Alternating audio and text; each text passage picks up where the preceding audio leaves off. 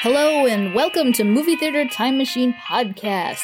This month, uh, we begin 2022 with movies about the future. Sort of a follow up to, um, I believe it was last year when we had Past Futures, but we op- I opened it up a little more to just uh, futures in general because we had more options and totally want an excuse to review uh, Idiocracy later on. Oh, yes. But this time, Oh, I've been waiting to say one line on the internet for five years. So yeah, I'm ready. but that that is not Yeah. now. That is the future. Well, maybe it's the past by the time you're listening. But anyways, um this week we wanted to start a little older and we are going with Things to Come um from 1936 and it's um well you have the uh technical information. Yes, uh, Things to Come, written by H.G. Wells, uh, starring Raymond Massey, Edward Chapman, Ralph Richardson, Margaretta Scott, Cedric Hardwicke, and Ann Todd. Um, this there's quite a bit with this. Uh, it's a British film that was uh, outlined. Uh, there's a couple of influences here, so it's obviously from the H.G. Wells book Shape of Things to Come uh, work that's less of a novel and more of a discussion. It's how he presents notes and how what he thinks a 22nd century diplomat would be like. A story of days to come and work, wealth, and happiness of mankind. Guess which You one was more fun? 21st century. 22nd Oh, in the book. Oh, Yeah. okay. So, because in this movie, it it covers three time periods. Yeah. Um, 1940, and then there's um a period from 1966 through 1970, and then we jump ahead to the futuristic year 14 years from now in 2036. Yeah, and there's quite a bit of interesting thoughts that came with this. And I mean, I'm like, at first, and we cut this a few times. At first, I'm like, oh, well, this is a weird, you know, American film. Like, wait a minute, a lot of these people are British. Oh, it's a British flick. Okay. So, did you Yeah. you work on the script or something? I thought I read that in passing. Yeah, he did. Yeah. Okay, H.G. Wells, that is. Right.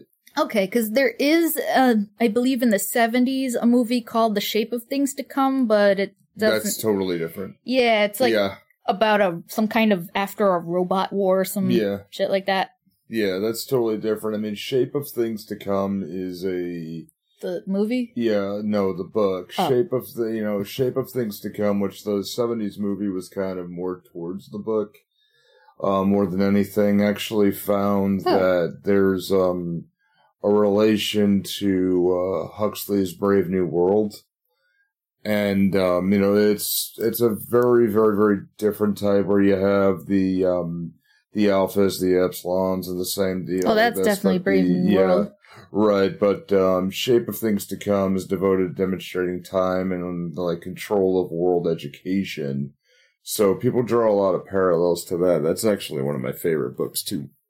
Hmm. So Um, I went with this movie because I, I just had the sense of the themes um are relevant now when lots of people are questioning does humanity have a future? And are we fucking everything up with technology or is technology the best ever? So um and the effects were pretty good too. Although there are some unintentionally uh, comical moments. Right, um i don't know whether i should list various ones now or just? Okay well in the 1940 segment it's christmas and you, there's like a lot of footage of people in a bustling city like there's the kid looking in the window as if it was the beginning of a christmas story um but then you notice in the background there's like dudes wearing sandwich boards with giant fonts proclaiming war news like that war's may probably coming and and then eventually in later in that segment you start getting like poster after poster is like war war war war Is it right. And I, I think that's the um that's a really good visual analogy because this uh, ramps this it up Yeah, this uh, like you know you have everybody kind of bliss, and especially around Christmas where it's very ideal, and you know nobody really hates anybody, and you know what's the you know this the big famous thing about World War One was when the German and the British troops called a truce for the day, and then just hung out and shared food and you know made presents for each other and hung out on Christmas Day, and then it was back to the fighting again. Yeah. You know, so it's it's like okay, it's Christmas, no one's gonna fight, but there's war coming, so it's very underlined that. I really, really enjoy that. Yeah. At least for this. Um, and then we're introduced to uh, three characters. Uh, there's the the dude with the glasses. That's Passworthy. Um, John Cabal. I have trouble saying his name. I guess I'll just call him John. Yeah. um, he's the guy who t- totally looks like a weird cross between Raul Julia and um, uh, a little bit of Christopher Lloyd and a little bit of um, I, I don't know. Oh wait, his his I am was it IMDb where they got that picture in Yeah. color that Yeah. makes him look a little like Colonel Potter. Yeah. a little Harry Morgan, but stretched right, out. It does, yeah. But then you said he was in Arsenic and Old Lace, Mhm. and I'm like, oh, Raymond Massey played a great character called John Brewster.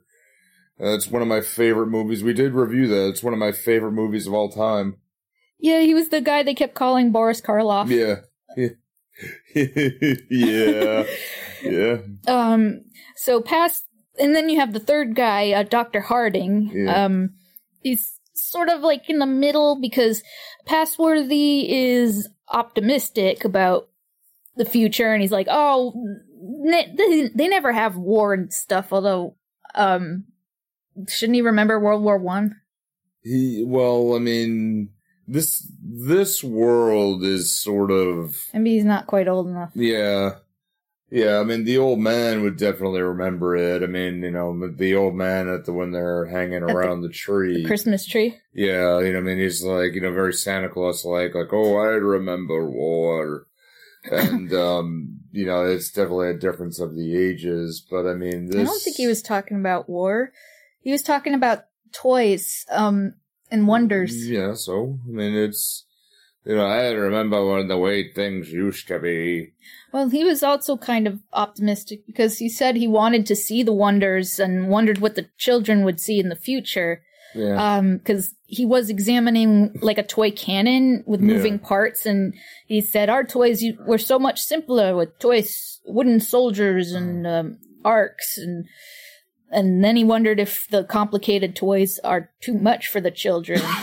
Hmm. um, which is a theme that gets echoed later with the uh, space gun. But that's the third segment. I think that was one of those things that was unintentionally hilarious for me. Yeah, like what the hell is so complicated about a a cannon that has a hinge Yeah. so you can move it? Well, uh, you know, these toys are going. This lady's like, well, it helps them use their hands, and now it's like I, I, I thought immediately of um, uh, Million Ways to Die in the West, Oh, with uh, they're walking by and they're like, the kids today with a stick in the hoop. Come on now, it's, it's gonna take them away from the Lord. but it, it's that's another thing that I that I was thinking about, like a the whole can progress go too far thing, eh, or Yeah. just an old person talking about how new stuff and kids, all the way back in 1936. Hmm. It's like I guess it's a timeless theme. Yeah, Kids these days are yeah. Or did we do too much? Yeah, yeah. yeah. Uh, but Passworthy doesn't think war's going to happen, and um, uh, John is he's uh called a pessimist because he thinks war's going to happen, and then they're talking about whether war's good or bad because John says that uh, war gets in the way of progress, while Passworthy says that war stimulates progress. I mean, they both kind of have a point, but um, when the pe- the people are coming home for Christmas after Christmas visits, uh, that's when shit goes down and um, there's searchlights and an air raid and airplanes and I'm not entirely sure when the city gets bombed and gassed. I, I don't. That's not right away though. Well, I mean, you assume it's within the you know a couple of days. because Harding goes off. I think that's who- who's going into the subway, and then we see that John had and um is talking to his wife while their kid sleeps about um because uh, she's like wondering whether it, it was a mistake to have kids in this in a world like this, which is something I think a lot of people ask themselves or think about Oh, now. God, yeah. It, maybe forever. I don't know. Oh god, yeah, especially in the past 20 years. I just wonder if it's just us thinking that we're the only ones, but maybe it's. I wonder if it's been like that throughout time. Like, Yeah. do you think when what Genghis Khan was running around fucking shit up that medieval, not medieval, um, ancient villagers were like, uh, shit. We shouldn't have had kids, but then again, maybe it was. Well, yeah, what kind of world do you have? I mean, it's always in a in a time of all out war. It's always, you know, you're going to see um you're going to see drops. It's all uh, drops in population growth like um with the way the world is, you know, especially now and like um even with the doomsday clock. You know, the way the like if it's 2 minutes to midnight or if it's 3 minutes to midnight, whatever it may be, if it's three minutes to midnight, then you know, like okay, you see the world start to dro- the world population start dropping, or birth rates start dropping, which you know scares the shit out of governments Mm. from time to time. But you know, oh yeah, yeah, it's always been that way. It was um like especially like right around where the time is right now with World War II. There was um you know thir- you know Jesus like. 16 years uh, in in America in uh, in reality 16 years of just population drop and that's why you have the generation after called the baby boomers Mm. you know because all of a sudden there was an explosion of it Because they pooped their diapers. yeah it was like okay well the, the world war is over boom there you go and everybody wanted to have babies again Yeah, I feel like uh, it's probably different though post 60s somehow because Yeah. birth control oh yeah yeah must have done something with the uh, birth rates, but I mean it was it was an interesting discussion because uh, especially since uh, that wasn't Mary. Mary was the next one, the next segment, right? I, I think so I didn't yeah. catch her name yeah. in the the the first one, uh, but she was. Uh, it was interesting that she was kind of talking in the past tense as if they were doomed, yeah yeah yeah. and um, uh, but see now what's a little confusing is then John is kind of the optimist, be, sort of. I mean, be, I guess his position isn't so much. A, hmm, it's more hopeful than yeah than necessarily believing things will get better. Well, I mean, you always got to have that optimism in these situations. But there's a difference between hoping that things get better and believing that things Yeah. will get better. True. Um, so he talked about how it's important to have courage and that they didn't do the wrong thing because how are they supposed to predict this kind of shit? They can't live their lives in fear. Mm. which has become kind of a theme. At least I noticed in the last segment. And um I guess yeah, he's got a point cuz kind of reminds me of um post 9/11 with the whole uh people afraid of airplanes, but then you tell yourself um you know, you, you should get on an airplane or else the terrorists win, you know? Right. If you keep living in fear. Yeah. I kind of find it funny is one of the things I just, I remember like, cause they show Sanderson department store Oh, and Sanderson was not an actual department store until recently.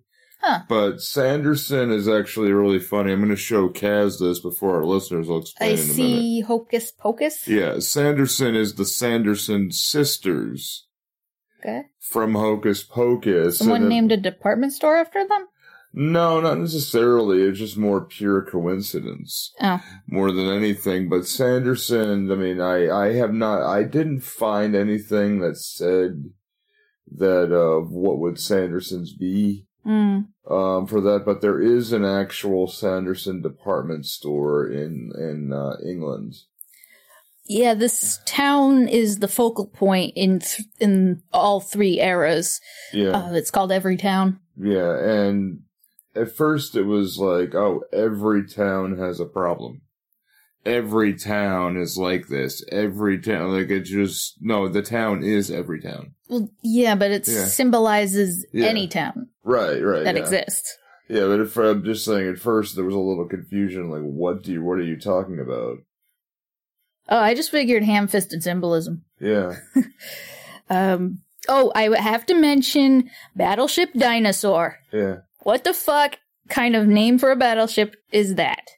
I, I think they hear it on the radio or something that when the war's beginning, because this movie is drama through and through it, but that I found unintentionally hilarious because it just reminded me of, uh, say, a five year old kid just mashing toys a- across a carpet, pro- naming the battleship Battleship Dinosaur. Which kind of makes me made me start thinking because I was wondering so uh in our minds are dinosaurs associated with children now I guess? I guess so. I mean, I, I, was, played with dinosaur toys Yeah, I was never really a dinosaur person.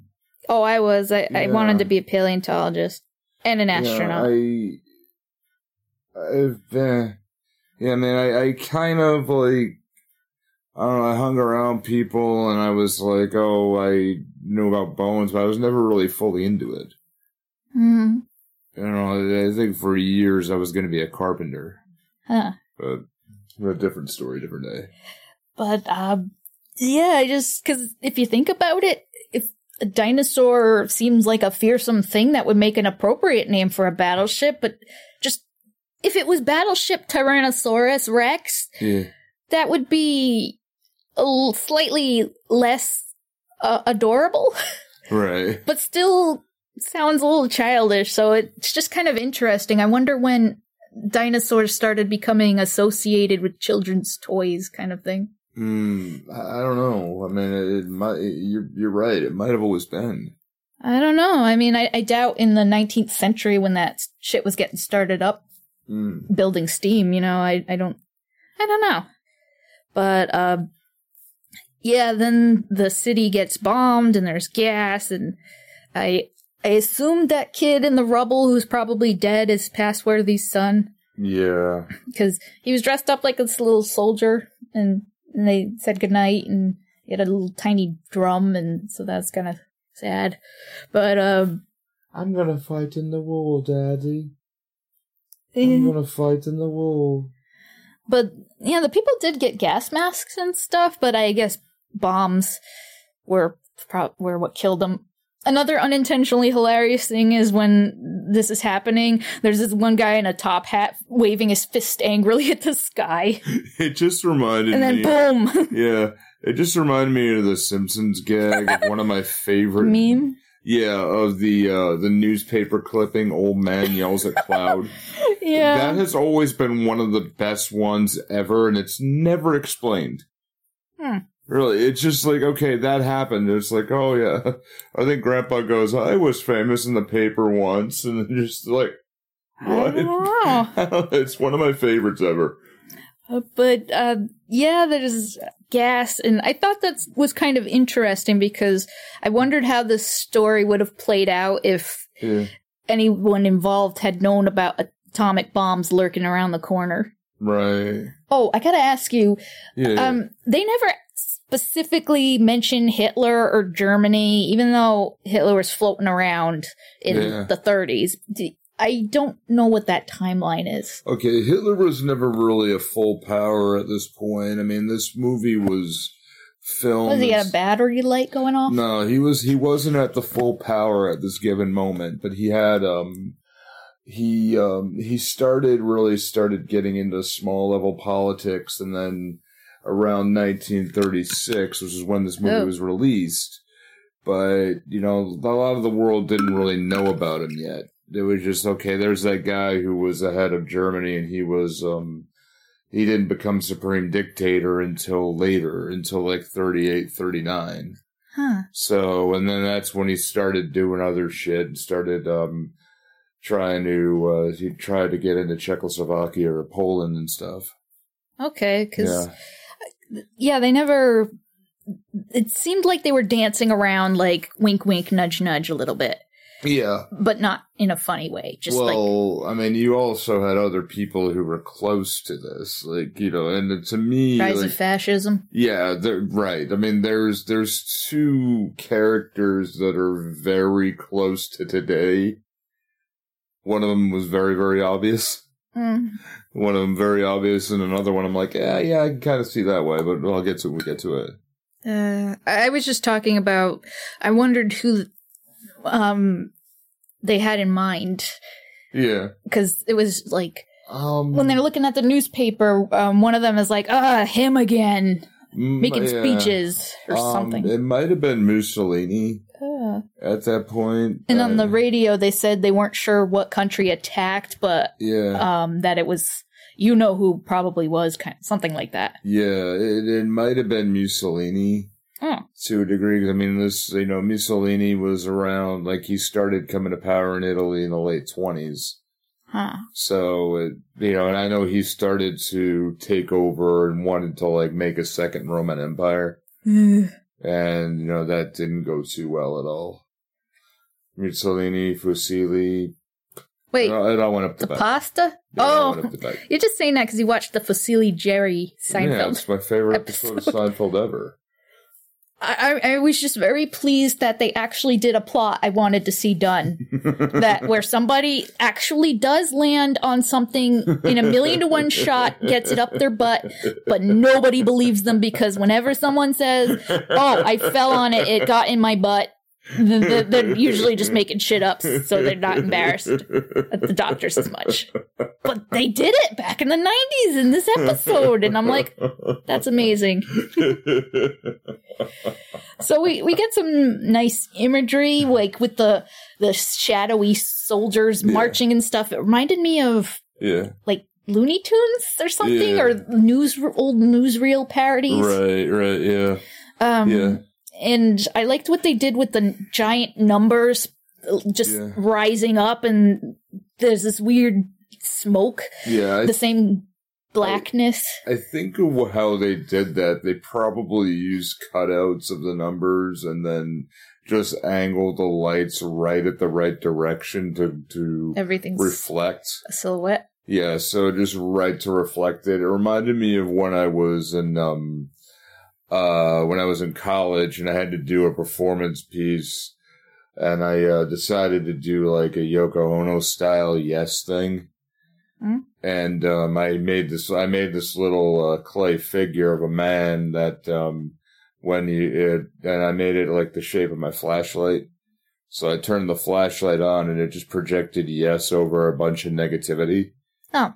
And it was like, oh, like oh, this is really cool. So it's um, it was something that came and everybody loved it, and then it accidentally got destroyed by somebody's dog.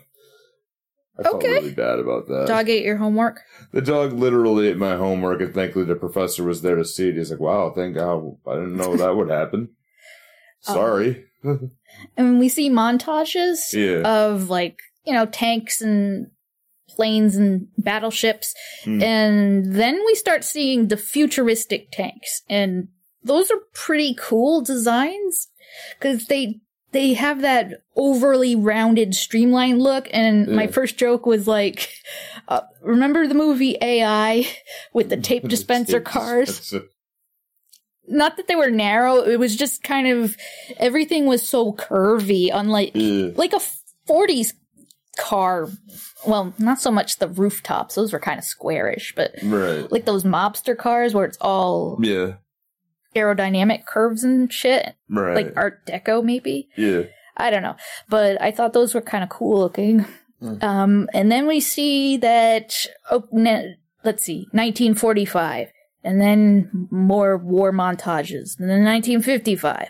And then 1965, then I guess they're still fighting, but their clothes look more ragged now. yeah. Like, not even proper helmets anymore, just like whatever, hats or shit you could put on your head. Um, and then we get to 1966, and every town is an apocalyptic dump. And uh, also, biological warfare has started being a thing. Well, I mean, I'm in its modern sense because didn't like a long time ago people launch catapult dead people with black plague or something into their enemies. Like, oh yeah. yeah. Yeah, damn, you're right. that kind of thing. Oh, but in this case it was bombs that distributed some kind of um what did they call it? The walking sickness Yeah. and it's 100% fatal Yeah, which was really kind of hit home. Yeah, because then they had a plague for a year, and it, but this plague killed off half the population, as we find out in text form between 1966 and 1970. But I mean, was it? Yeah. Okay. Um. Yeah. 1960s or no, 1967 to something like that. Yeah, I'm. I mean, you know, that's the stuff that really did hit home itself. And I mean, can I can I just um, put something in here for a moment? Uh, for longer listeners, you probably realize that there's a little bit less people on this episode. Um, and you know, as I've mentioned before, I at my day job, I am a COVID vaccine manager um, at a local clinic, and it hit home enough. So um, they did say it was okay to say this, but uh, Dan and Joss have contracted COVID. Don't worry, they're fine. You know, they're getting treatment. They're passing. They're they're They got vaccinated. they're they're vexed and they're you know Joss is boosted. Dan is not yet, but you know it's it's okay. But honest to God, people. I mean, at my day job, half of my staff has been uh, has been out with symptoms where they've been diagnosed. So like I've got to like I've, I've got to just put this out here. I mean, just for this this part of the movie fucking hit home so much Hmm. because you know it's it i don't give a shit whether you think your rights are being violated or something we're all in this together and i really thought growing up that you know if we had something like this that we would all band together a little more and you know we would just say hey you know okay there's a virus we're we're at fucking war people you know, get your ass out there, get the goddamn vaccine, and just let's be done with this shit. Cause it's been almost two years, and I'm fucking done. Like, I'm just done with it. I don't want to drag the rest of the episode down, so I'll leave it here. But just, whether you believe in a universe, God, or whatever the hell you call it, just keep us all in your thoughts. I know Dan and Josh should be back next week, so we'll see. Keep on, people. Uh, yeah, so uh, this walking sickness, we get a small segment about it where there's this gross, weird, sweaty guy wandering around with his arms straight out like a freaking zombie. and I guess, like, what was the stage direction? Like, you imagine like the 1930s, or okay, we're gonna oil this guy up. Uh huh. Okay, what you're gonna do? You're gonna walk like a zombie, but kind of like a vampire. And keep in mind, um, your arms don't work, so you have to grab with your elbows when you shot. oh my god, that was another. Wait, what? Yeah, okay, do it. Ready? This is your big time, kid. Ready? Go.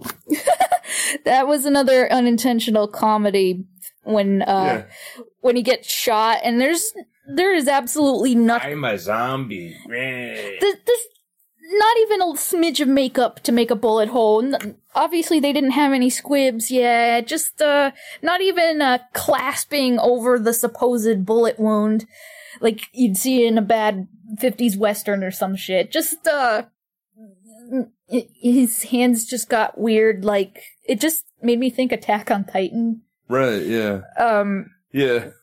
and you know how uh interesting the Titans yeah. True. yeah, they they they ain't right. Um, but uh, I yeah, I guess the guy shouting at the other guy to shoot him ended up becoming the chief later of every town Right. because he was decisive. Um, Yeah. and that was the policy was just you know everyone who has this illness that's 100% fatal uh, shoot them and apparently it worked so um thank god we have vaccines so we don't have to just shoot everybody Yeah. oh Yeah, or just I'm thinking now of uh every time when you say shoot somebody, I just think of Family Guy. what the breakfast machine Yeah. it doesn't make breakfast at all, it just shoots you. And uh but yeah, now this character very clearly I saw Trump.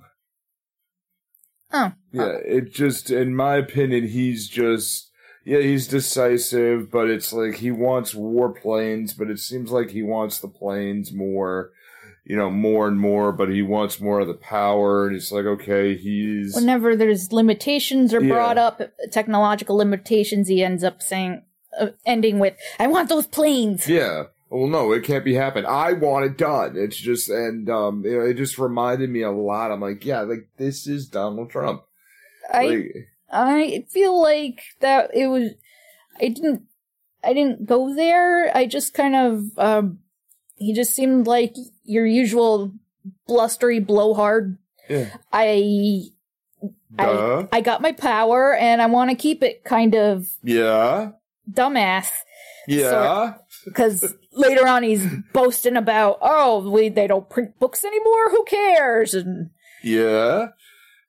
i'm just saying trump is a subtype of a archetypal character Yeah. I, I saw Donald Trump, man. That's, I was- i was just kind of trying to figure out what the little emblems on their flags and on their coats were yeah. because they they reminded me of like those british poppy things for veteran remembrances but i looked it up and i guess in england they're usually just like two petals the with the with a big round center and the emblems were like a circle with like four petals on top with the big dark center so i guess i was wrong maybe Mm.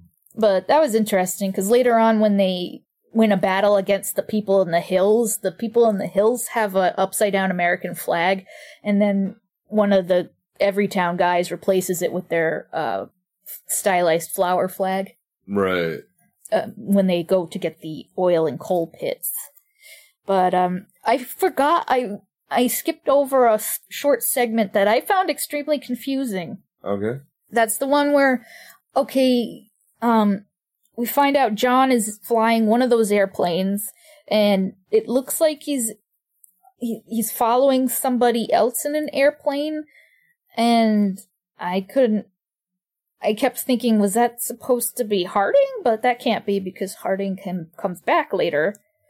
Um, but I, I kept hearing gunshot sounds, but it's not like there were any muzzle flash kind of effects to make it completely inarguably obvious that shooting's going on. Yeah. It just seems like he's following a random guy in an airplane, probably shooting at him because sounds. But then that guy grabs his shoulder like a bullet must have gone through him, and he crashes the airplane in a field. And uh, what I want to know is why did John land after him and is like, "Here, take this gas mask."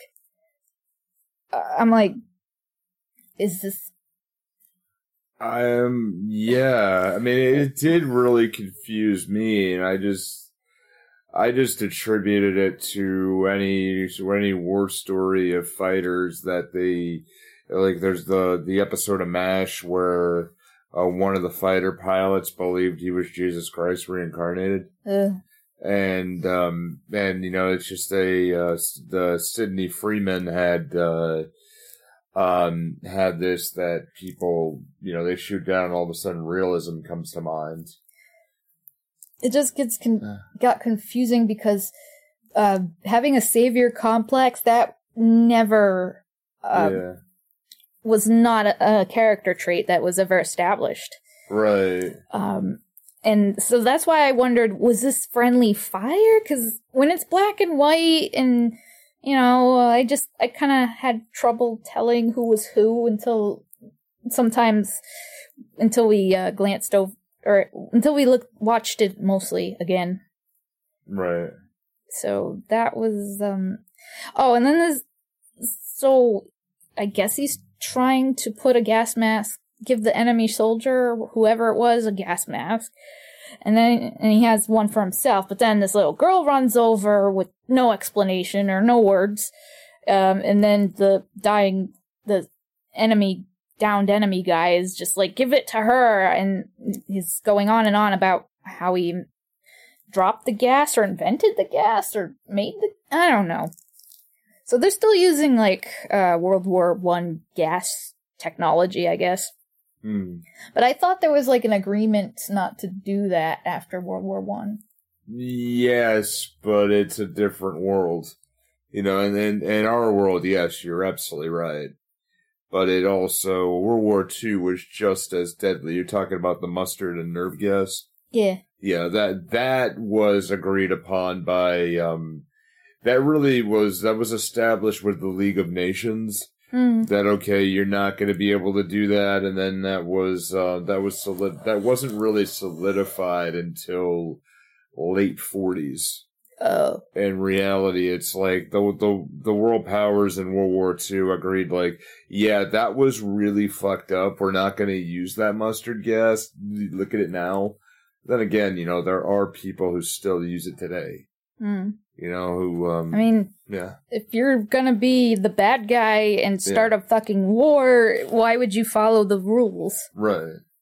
Yeah. Unless you thought you would get punished, but you'd have to lose to get punished, right? right. Uh, yeah. Then why start at all? But um, yeah, that was. I thought it, maybe it was Harding because Harding, before he grew his facial hair, he kind of had a really generic look, Yeah. especially in black and white. So I thought, was this friendly fire? But I guess not because, as w- one last mercy, would, um, when John is walking away with the girl having given the, the mask at the sold injured guy's behest, um, and he was all like, "This is funny. I I might have killed her family with all this gas, and now I'm I'm being gassed. I should breathe in some of it. Yeah. I I gave enough to everybody else, and um, oh right, uh, John tosses him a gun, and um, obviously so he could kill himself. And when the airplane takes off, we do hear a gun go off. But the sound effect was so disappointing. The gun went off? Yeah, didn't it? Oh yeah. Wow. There was like a bang, but it wasn't as loud as a gun usually is on in a movie. Yeah. Unless I'm insane and it's like a taking off kind of muffler or whatever a plane would have. But yeah, I think we didn't see him. We just heard that gunshot, so I assumed he'd shot himself as Yeah. you know. so he wouldn't have to suffer through the gas. Well, yeah, yeah. I mean, I, I knew about that, but that, that I really. Huh. All right. Well, So then that's why I was thinking, wait, that yeah. once I figured out Harding is comes back in 1970, then that then that kind of blows that out of the water, unless he shot something else and survived. I don't know, man. Yeah. Thinking of Squid Games. Oh, I guess I don't know. Yeah, I'm, I'm not. I won't spoil. In case Um, somebody didn't see it. but but anyways, now we're back in um what around apparently in nine oh we do see Harding in about 1966 or 67 uh, because some guy uh comes to is that the guy who's the mechanic in in 1970 Yeah. Oh, okay. Because he's like, it, oh, my sister has it, um, and uh, I guess it just it makes you sweaty and restless and stare at nothing, and you just wander off. I guess, like a zombie. Yeah, I mean, this is sort of interesting when it starts getting further and further into the future Hmm. of whose kids are, you know, who the kids are at that point. As I thought this woman who shot, I thought was the, uh, um, um, Cabal's wife. Oh, I thought that was her, so it's like, okay, like, what life are we leading? Because it seemed to be similar. and um, this movie had extremely low budget. It did because Yeah. it looked pretty good. Oh, it, it's absolutely gorgeous, and I mean this is this movie itself set uh set precedents for movies from then on. You know, because it won it won awards for set design Oh, in the UK because it it's very believable. yeah, like Yeah, it's ama- They've done amazingly well. yeah, it was pretty impressive. Yeah. Um. Uh. Oh, the, the, sometimes there were details that I was wondering if they were intentional or if it's just me reading into things. But Mhm. um, see all the people in this post-apocalyptic uh, Everytown. Um, obviously their clothes are shit.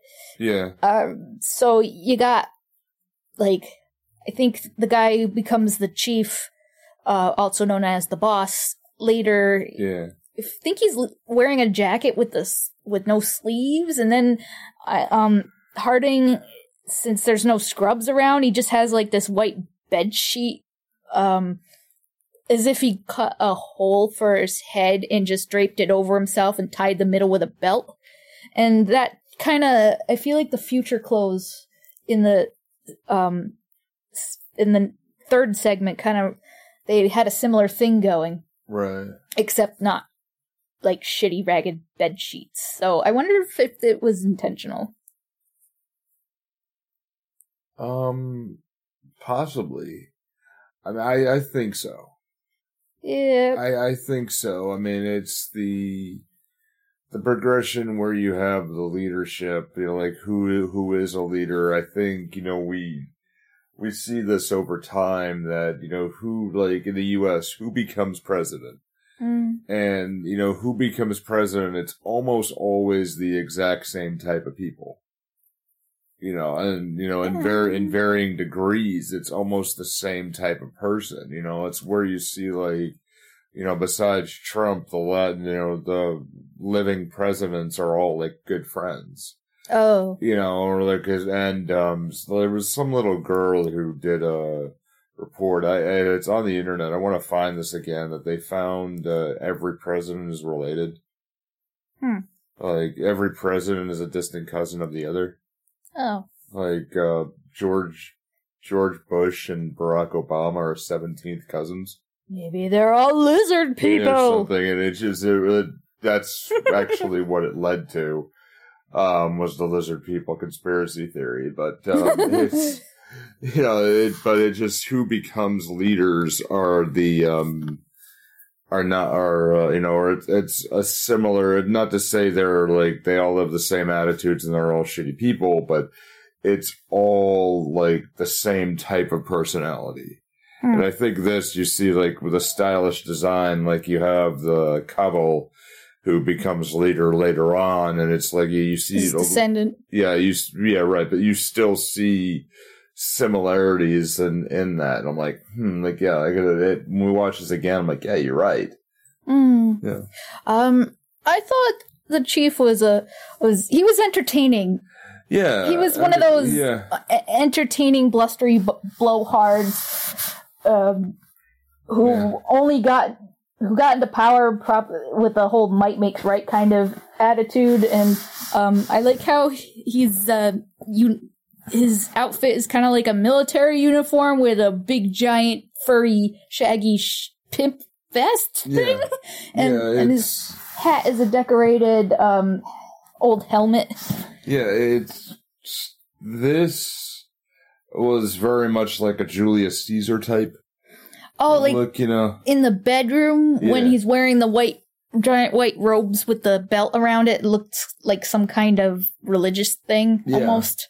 Yeah, I mean, it's like, okay, he's supreme law and order, and, you know, he's the, and I'd still say, like, this is, this is Donald Trump in my mind. I'm like, okay, he's still, like, he's running with an ego, and he did some things, and these people aren't progressing forward. I mean, they're still just basically surviving True. you know, and they're, you know, but they, you know, you have everybody who does these things and, you know, you, you have, um, But town is less desolate though. Yeah. But it, it has a distinct medieval kind of flair to it. Yeah, like a medieval kind of Flintstones ish type. Oh, because there was yeah, there was this one Yeah. shot where there was like a circular concrete opening thing and some I don't know holes or something. It just made me th- suddenly think Flintstones because they had those Yeah. round holes the yeah, windows. yeah. I mean, you know, where you see this, it's just like okay, they're just kind of dealing with it and they're maintaining.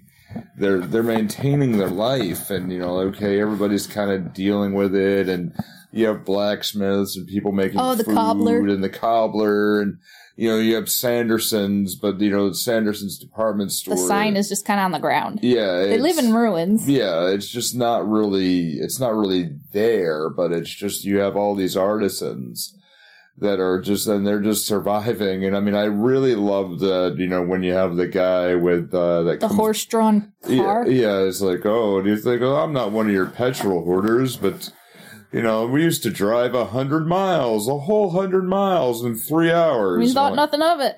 like, yeah, Yeah, he's just. All I like how they frame that because you didn't see the horse at first. You just Yeah. saw he's sitting in a car and he's talking to um. What was the Richard? Was Richard the name of the mechanic? yeah, Richard and his wife Mary. Um, they are talking to the guy about the cars and shit. And um, yeah, that's how we get learn that there's a gas shortage, yeah. Well, I mean, as in petrol, because they do talk about gas, but when they say gas, they mean like uh, chemical weapons. Right. I mean, you'd expect that, and they're kind of dealing with the fallout of the uh, of the gas wars. Gas wars, Yeah. Oh, yeah. chemical weapons. Yeah. They they're dealing with the fallout of that, which I could see is what led them to live underground eventually. Yeah, right. Yeah. But um, yeah, you got like animals running in the streets and. Uh, Yeah. you got people with those shitty haircuts you'd expect it, like them to be extras in like Monty Python. Um, Yeah. What was the one with the bring out your dad? Oh, Life of Brian. No, no, that's a later time period. No. Oh, um, Holy Grail? Oh, okay. Yeah. Okay, but except Mary has inexplicably great styled hair. Why? Who the fuck knows? And makeup. Okay. Um.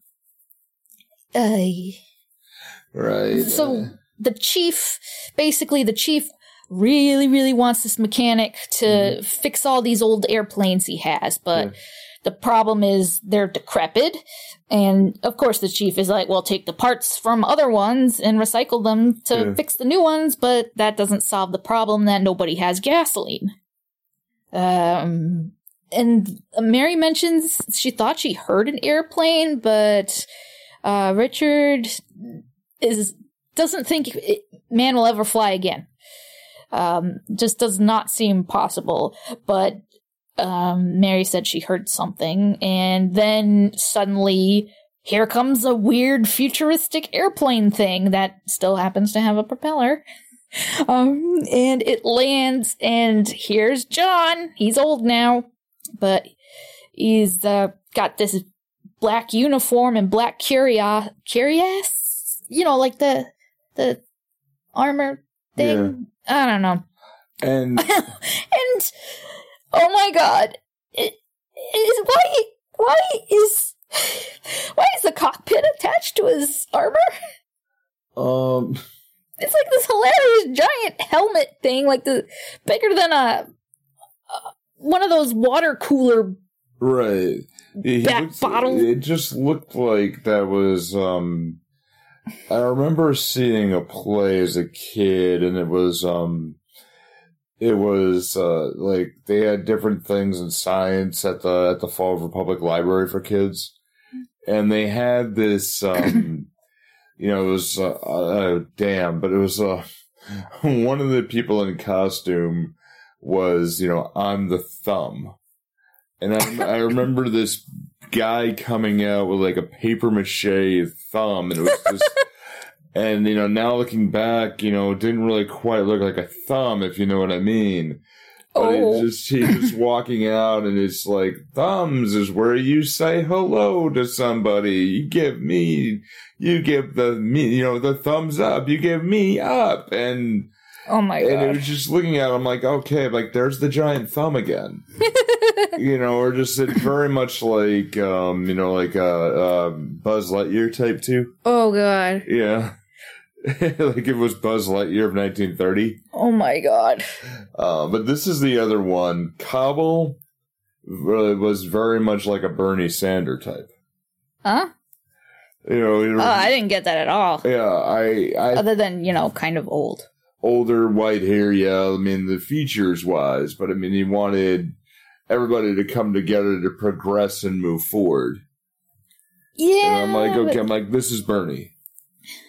Um, but I feel like there were, it was, I don't know. Um, I think it was, I feel like my reading of it might have been colored by, I w- was looking at reviews because I wanted to see, there's a lot of versions of this on Prime, and I Right. wanted to find out which had the best resolution, but instead all I could find were like comments, and there was like, mostly good reviews, but there was this one one star where the person was raving about how it was uh, communist propaganda Right. shit. So, Huh.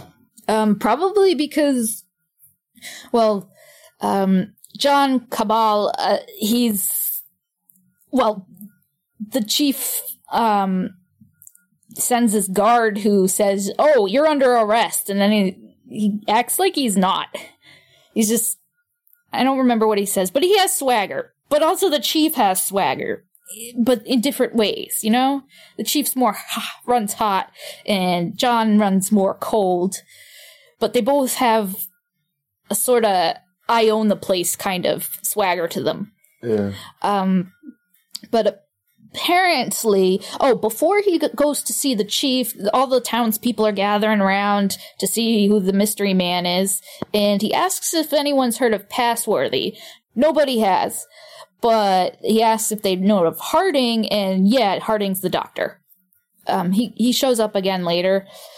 Um, basically, he goes to see the chief, and um, he says something about how all like the leftover scientists and engineers made their own society called Wings Over the World, and he also refers to it as World Communications, and I guess it's like an organization, but not exactly a country, but kind of. But I think, but he he mentions um, you don't find it funny that Wings Over the World can also say wow? yes, Yeah. Yeah. Come on, man. That's why I blurted out "Workout World." Yeah. And I was thinking World of Warcraft. Oh yeah. Yeah. Wow. But um the chief keeps going on and on about war because um the chief is you know all about he represents your small thinking old timey I want power uh war war war yeah. progress stagnated kind of um old way of doing shit hmm um, and John is basically uh, he, he says he wants to initiate trade or something like that, but I guess the country, um, if you call every town like a country, um, wouldn't get to exist. So I guess they're eliminating all countries, and I guess that sounds sort of good, but also kind of ominous if Yeah. everybody's forced to um, conform under this one world order thing. That sounds kind of sinister. Yeah, I mean, we, um, I remember in a psychology class in high school, and we also carried it on in college a little bit. Like, we did a, like, how could you truthfully be 100% free, or how could you, how could you have total world peace, and what you would need is a world federation? Mm. And, you know, then we started talking a lot about Star Trek. Uh, and then comes the pandemic, and we all find out that um, unity is completely impossible. yeah. At times, yeah. At most, you would have at least two, if not many more factions, because nobody has a homogenous opinion about anything. Right. No, it's impossible. Uh, you know, that's that's impossible. Yeah. So that's kind of where um I don't know. The movie seems a bit too optimistic sometimes with this whole oh yeah, some so scientists and shit they somehow made their one world order thing work. Yeah, right. That's not realistic at all. Um but um yeah, the chief just wants um he just wants gas and aircraft so he can, you know, win wars like against the people in the hills and um uh John is like, yeah, we don't help with war. Fuck that. And Right. the chief's all like, well, you don't seem to realize you're under arrest and puts him in some weird dungeon. And um uh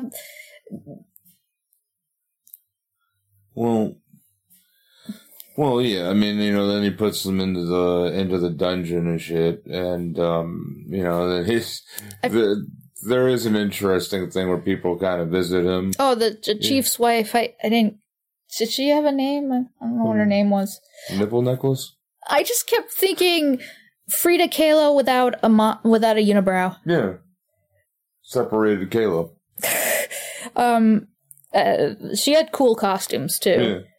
Yeah. Yeah. I wondered if the first costume. necklace. I wonder if the first costume was made out of old coins or something, like with the necklace and the earrings, or if it was just coincidental circles of metal. It might have. It did. The coincidentally though, it's really it's really funny to say that because I think I say nipple necklace, but it did kind of look like flying saucers. Oh yeah. So but um, she's been trying to wrangle the chief. Um, she doesn't think he's, uh, you know, he's going too far, I guess. And uh, she ends up talking to John in the dungeon room, and uh, she expresses a, a personal conflict about how she kind of has everything that that Everytown has to offer, but there's still something missing in her life. So there's there seems to be a theme of dissatisfaction running through it. Like it's human nature to never be completely satisfied. You always want more and I don't know, uh, like it can be good or bad depending cuz one could say that in in the end the movie seems to want to put a good spin on dissatisfaction as like a quest to find out everything there is and make progress and make things better and better. But one could say that the warlords of this period are also insatiable and restless. And even the wandering sickness kind of touches on the idea of restlessness and never, you know, resting, yeah, lack of satisfaction. So and constant defense too. yeah. So, um, I don't know. Your mileage may vary with that. Probably. But yeah, she's read all about, you know, places like the Mediterranean stuff, and she wants to see all that, even though her husband is, as he expresses, um, at a fancy medieval kind of dinner, um, that, uh, people might complain about lack of books. We can't print books anymore. Who cares? What, what have books ever done? That kind of thing. And, or people might say, oh, we can't travel anymore, but hey, why not be content? I don't remember what he said, but exactly. But basically, the sentiment of people should be satisfied with what they have. Right. Yeah. I mean, I don't know. It's a fine line between when that's a good thing and when that's a bad thing. It's a. yeah, the So even though John's their prisoner, he's not too worried because he's um, basically like all my friends know where I am, and if I don't come back, they're gonna come and you know, well, they could see for themselves. They're advanced technologically, and that is ends up what happens basically. Well, I think they get a message somehow to them because there's a whole uh, scene where um the mechanic Richard ends up making some kind of deal with the chief that saying that the only person who can help get these planes off the ground is the pilot guy, you know, Yeah, uh, the guy John. who actually like, and this is where like you and I were talking about it. Like, you know, how old are these people? yeah. You know, where it's like, okay, now it's 1970, and over time there has been this um sort. You know, I don't know whether there was like a democratic form of government or something, but you know, it's this one true leader who is the boss of everybody in this semi-primitive society. And then you have, um, you know, where you have this, they go, like, how do they know if planes don't exist? You know, how old are they? Because the war's been going on since 36, so it's a 34 year old war. Mm. But, And you know, and that's, that includes the warfare and the giant sickness too. And that's what the they look like Yeah. they wouldn't be much older than Yeah. mid 30s. Yeah. The, the chief and Richard. Yeah, and um, in a shape of things to come, like one of the things that's taken out of this movie quite a bit is um, H.G. Wells' um, stance on organized religion, Hmm. and you know how. Uh, you know, personally, something I totally agree with, and you know, he basically has my thought that if you know you have your religion, fine, but don't push your religion on me, Hmm. you know, type scenario, and Religion doesn't really come up in this. I, I just Right. wonder if it was alluded to with some of the costume choices. I think so. because especially in the 2036 segment, um, Yeah. what was that guy? Theo something long and Greek sounding. Yeah, it, uh, I'll get it. It was, yeah, but I, I wonder what the hell his name must have been like the name of something relevant.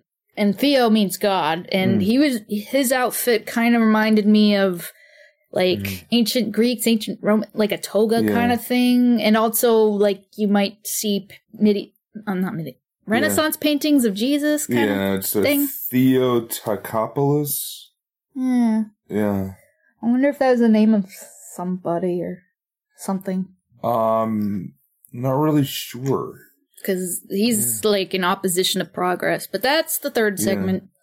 Um, in the second segment, uh, there's this whole somehow the the wings over the world get word uh, that they need to go help their guy out, Mm. and they're going to use something they never tested before, apparently, called the gas of peace. Right. Like that doesn't sound ominous as shit. Yeah, the gas of peace. It's just like, it's one of those weird ass oxymorons. You know, like, you know, it's like, okay, no, we, or, um, you know, it's like, to me, it's like the excuse hunters use. Mhm. Like, no, no, no, no, no, we're hunting, we're hunting for sport, but in reality, we're just thinning out the herds so they don't overpopulate. I thought people like that usually um, ended up eating what they shoot. Yeah, but it's not necessarily just for that. It's for thinning out the herd, because if they overpopulate, then they could hurt us. You mean they could starve to death and hurt themselves? Right, but no, no, they could hurt us. Well, yeah, Yeah. depending on if it's a pest species yeah, or they something. could do that, so we must hunt them and eat them before they get too much. I don't know. I've never had a garden, so I don't know how bad like rabbits and deer are. Not really. Um, didn't Australia ha- get overrun by rabbits Uh, possibly. or Yeah. something? Also, Yeah. toads. That's from my grandparents. I mean, they lived in a very wooded area, and she, I think my grandma just planted flowers around the garden, but the rabbits just stayed out. Hmm. It was Well, enough. yeah, to, mm. yeah, it was enough to repel them. If she planted vegetables, it could have been a different story, I guess. Yeah, yeah. She planted a vegetable garden, but she just planted certain uh, certain flowers around her garden, Mm. and the the rabbits just went, ah, stay away. And that was there was nothing wrong with it. I did forget to mention that I think during the during the chat with um, the chief's wife in the dungeon, we get John's perspective that I guess he's not he's not afraid of getting killed because it's like he thinks science and the government are good and are basically kind of give you a, a person a form of immortality because they contribute to humanity as a whole. Right. So even if he is an individual, gets killed or something, uh, whatever he contributed, I guess, will live on. Right. Yeah. So that's kind of echoed at the end too. Yeah. But um, yeah, the apparently the gas of peace is contained in these big giant white balls that reminded me of goddamn paintball pellets, except they're dropped out of these giant fucking airplane things that I'm wondering if they're like the size of. Well, hmm, I w- I don't think they'd be aircraft carrier size, but they were huge, man. Um, and then paratroopers uh descend and they all wear the same like black uniforms and apparently it's just sleeping gas except it kills the chief and but nobody else so that's kind of messed up because you know they get um John out of the dungeon thing and he's actually happy the chief's dead because it symbolizes how you know rulers like him will be no more that kind of thing but in reality he should have been kind of freaked out that the gas didn't work as it was supposed to Right. Well, because it killed the big leader. and if it killed him i think it would have killed pretty much everybody smaller than him unless he had some kind of weird medical condition no one knew about Yeah, I don't think there were there was medicine Mm. in, in Well, this area.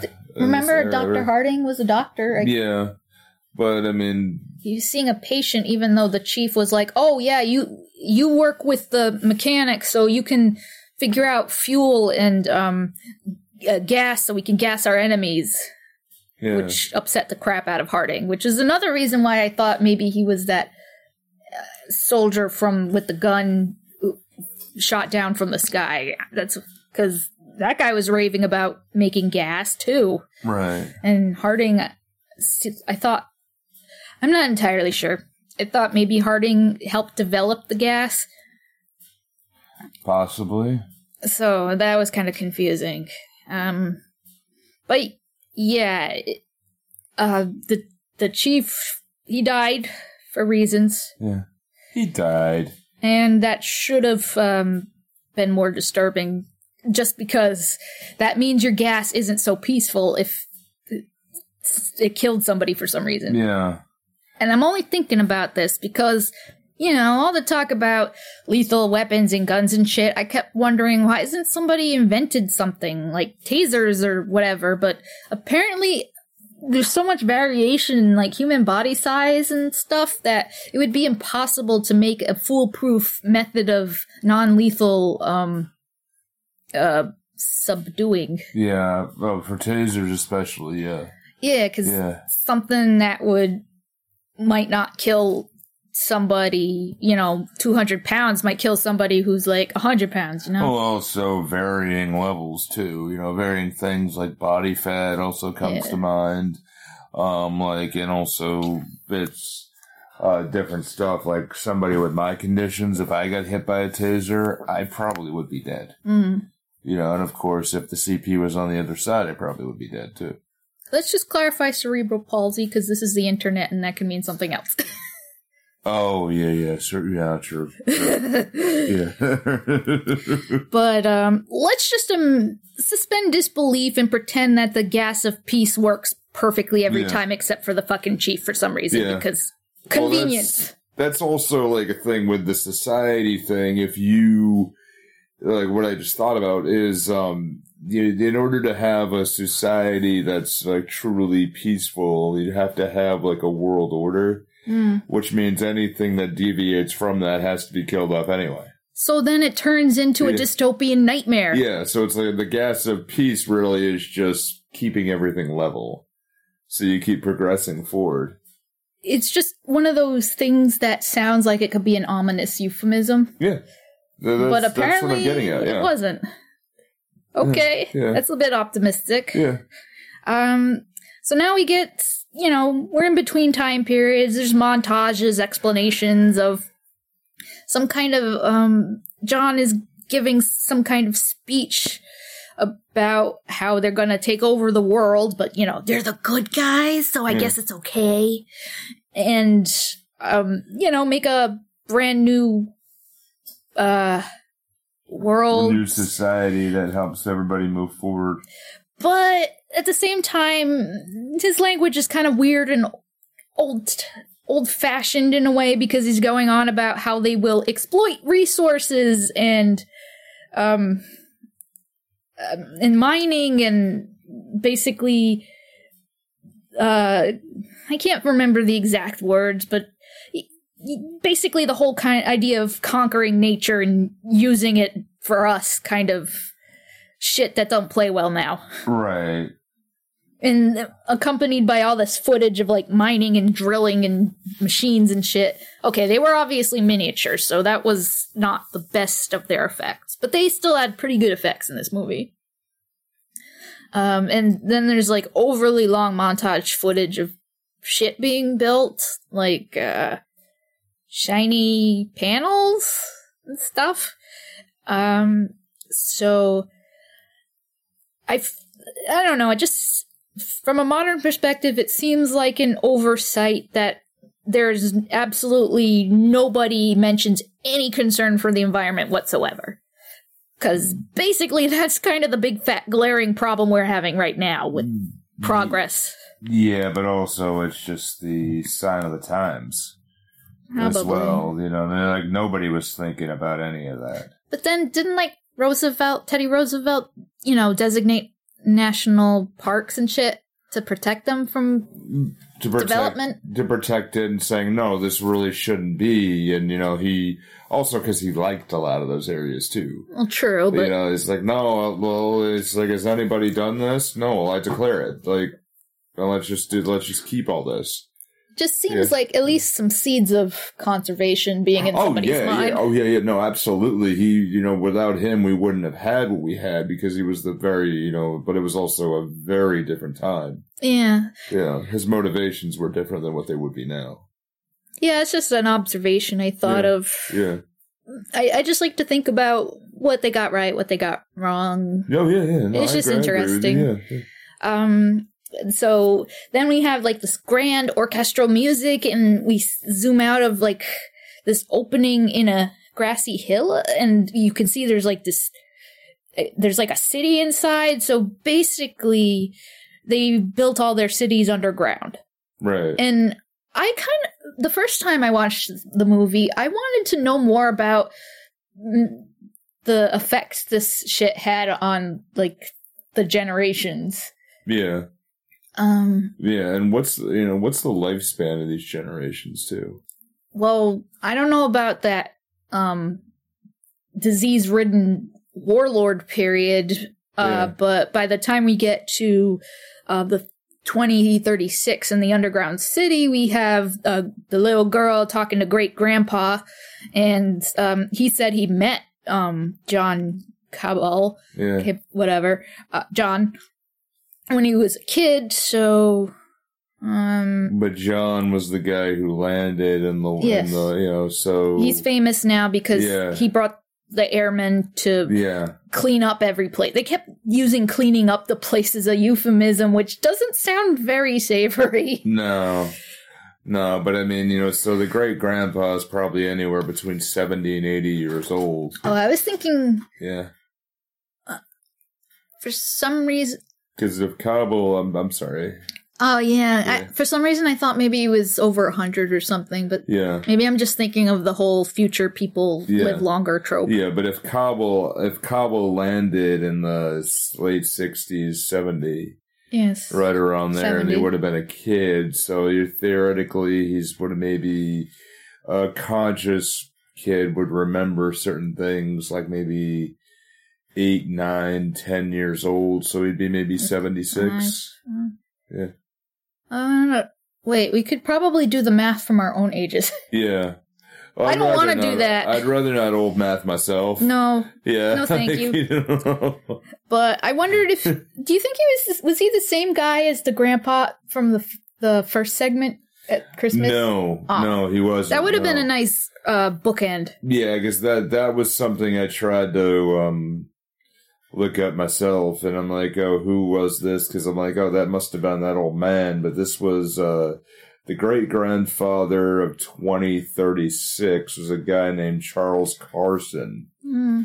um, who basically was the actor himself was a fairly well known in London, England, but he just wasn't really known around here too much. In the U.S. No, he was or North uh, America. Yeah, he was. Um, you know the running joke that um, you know the that uh, British uh, British entertainment only has like ten actors and five sets.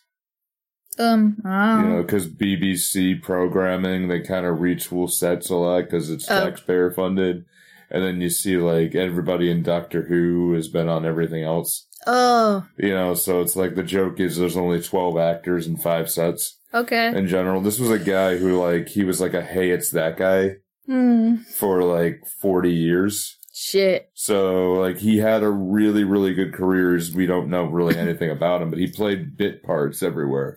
So I think the technical term for "Hey, it's that guy" is character actor. Yeah. Well, yeah. I mean, it was, hey, it's that guy's more fun, but it was very much like um, you know uh, we interviewed uh, months ago. I interviewed um, Mark Christopher Lawrence. And you know nobody knows who he is if I say that, but if I showed you a picture of him, it's like, oh yeah, I know exactly who he is. Yeah. because he takes everything. Like you know, and uh, this guy took everything. Like he's like, no matter how big, how small, he just took it. Hmm. Yeah. But I, I kind of wondered if the fear of gas is something that drove them underground. And Um, because great grandpa says the age of windows lasted 400 years. right. Um, so I thought it was a kind of a, a, a pleasant way f- to get a little, not quite exposition, but some Mhm. wor- world building. Yeah. Um, you know, he's just talking to his kid and, um, they, they have a TV, Yeah. Very Shirley Temple looking type. but with Yeah. the shoulder pads. My God, this the fucking shoulder pads. Again, it was kind of like the whole bed sheet with the hole cut in Yeah. it, draped over the front to the back, cinched in the middle, except with way more starch and um, it, like giant fucking shogun shoulders. Yeah. Especially when we get to um, John's descendant Oswald, who wears a fucking cape on it. So wasn't there like that movie um, with the Demolition Man? Didn't Yeah. the um, corporate guy have like a Shogun sort of suit, kind of like that? Kind of. Yeah. Yeah, Yeah, that's what it made me think of. Um, goddamn, they must have gone through so much starch. Yeah. Uh, I mean, it's creative, but it is a little silly looking. I agree with you. great grandpa he, Yeah. he had uh he had Yeah. better taste Yeah. in his outfit with the the Yeah. furish looking outline um yeah. But uh he's explaining stuff to his uh granddaughter great granddaughter they have like a tv but the tvs in this future are kind of like flat and clear like a pane. So that's kind of neat and they're looking at old footage of new york city and she's all like why did the, why were the buildings in the sky? And he was talking about how they would build up because they didn't know how to light inside. What? Did you skip over electricity? Right. how do you guys light your place? But does he think living outside is for savages? I'm just thinking of, you know, because of my own medical issues, like what's the vitamin D situation? I, well, Yeah. it's probably the, whatever light they developed probably has UV shit. Yeah, or what's something. yeah, but what is this though? How do you do that if you live underground? Like, you know, do generation after generation have bone disorders? Or you, because the vitamin D is a calcium absorbate vitamin that helps your hmm. bones stay intact. Oh. You I know, don't so know. like, you know, do you lose that over time, or like, what? Do, what happens? Oh my god, they would probably be even better at space travel Yeah, or space colonies if they managed to You know solve that. That's a really good point. Huh. Yeah, Because I, I remember reading some kind of thread on Reddit about the mo- one of the most depressed ci- or depressing cities on Earth was something someplace in Russia or where people are. It, there was like a lot of night and Yeah. stuff, and then somebody mentioned about a science fiction book using uh, Russians as uh, ideal colonists in space because I don't know in a lot of indoors because the weather. Isn't that it's like so far up and it's there's a period of time where there's no light at all? Oh yeah, one of those places Yeah. near the Arctic, I think. Yeah, yeah. Um, but I thought that was kind of interesting. Like if you can do if you can do decently at a weird Arctic place where it's Yeah. dark a lot, then I guess you could be good at space travel, maybe. Guess so. Huh. Uh, but yeah, um, I I thought the inside was um pretty kind of impressive. Not uh, exactly unique because I think we've all seen the trope of the sterile, shiny white future, kind of. Right. Um, but I still feel like the sets, even to us in present day, I looked at it and I would say it's futuristic rather than like retro future dated, you know? Right. I agree. Yeah. I guess Yeah. maybe do people still associate kind of like Art Deco shape stuff with the future still? I don't know. I don't okay, know, the although- statues were a little Yeah. uh Yeah. 30s ish, but Although there is, that is a funny thing because I was reading on the internet is that um, the character of George Judson was born, and it's kind of interesting you say this. It was born Oh, on January 2022. I thought that took place in Yeah, 2020 something. no, it was far. It was further out, but 2200 whatever. yeah, but it was the. Uh, but he was born in this uh, this month too. So it's funny when you say that. It's, How is he 200 years old then? Nah. I don't know. I have to Uh, look that shit up. Yeah, but then again, internet, so I could be wrong, but it's just funny with that meme floating around. Oh, and this kid, Yeah. um, she was concerned Yeah. about whether things could um regress. Um, but I, I don't know if Grandpa was reassuring her. Uh, but she kept thinking that um, progress makes things lovelier and lo- life lovelier and lovelier and lovelier, and she was asked if things could ever go backwards. I guess, and um, uh, I don't th- think Grandpa thought they would, but oh, he also she doesn't know what a sneeze is because they cured the common cold. the world to live in with that? That was kind of adorable, Yeah. and because he started, she wants to know what it sounds like. And he's like, like a chew, and she's like, people went around saying chew, Yeah, a tissue. a tissue. That's it. A it. tissue. That that was just a cute little, you know, world building slice of life kind of thing. Yeah. Yeah. yeah, Um, but yeah. It does kind of look like they live in like a futuristic sterile white mall, though. Yeah, they do. Occasional plant statue, Oh, maybe. yeah, yeah. people it's- milling. Yeah.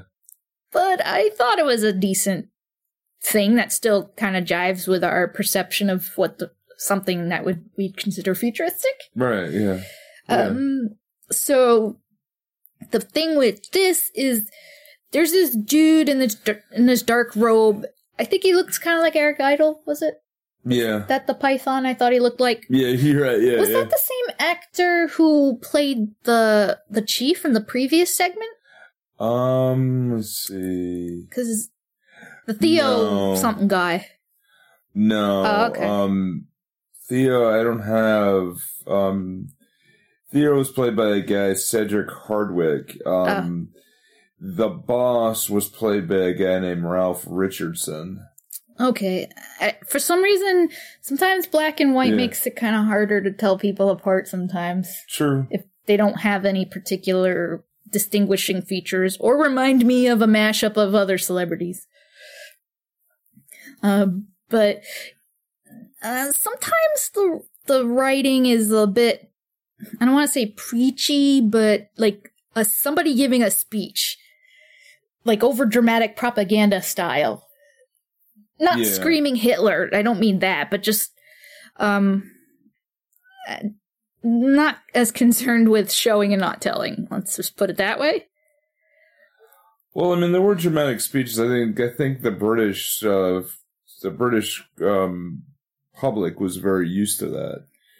You know, at this time, you had Churchill coming to power, right about you know round about this time. Um, although I could be a year or two off, but you had the Queen also giving a lot of uh, giving a lot of speeches as well. But these these characters do Yeah. straight up expound their Oh yeah, I, I think it's no just- subtlety. I think people are just used to that. I, I feel like that makes sense, especially because it just reminds me of a quality that uh, when you know you're watching a play or something like that, True. there's like a s- different quality about people's delivery, I guess. That is true. You're right. You're right. Uh, but Yeah. I feel like I don't entirely mind it. it. It's my sense of disbelief is like, okay, it's not the most natural, but I'll give it a pass. Well, I'm looking at a lot of these, um, a lot of these actors here who are, um, um, the, the exception of Raymond Massey. I mean, a lot of these people were from the stage. Hmm. So, and you know, you think about it, where it's 1930s is right around when the talkies started coming about. So, I mean, Late twenties. yeah. Well, really started to become, you know, definitely was the the the major um uh the ma- um words are hard. Definitely was the you know over overtook the silent film Hmm. at this point. So I mean, where you had silent film actors who were really struggling for the most part to get into this and change. I mean, these people were used to being very dramatic. You kind of wonder if that respect for for what you said um, kind of wonder if um, if that's just really the direction they were always used to. I imagine. yeah, big speeches, big stuff like that. Yeah, I imagine that I'm not. Sh- I imagine that play actors didn't really have any.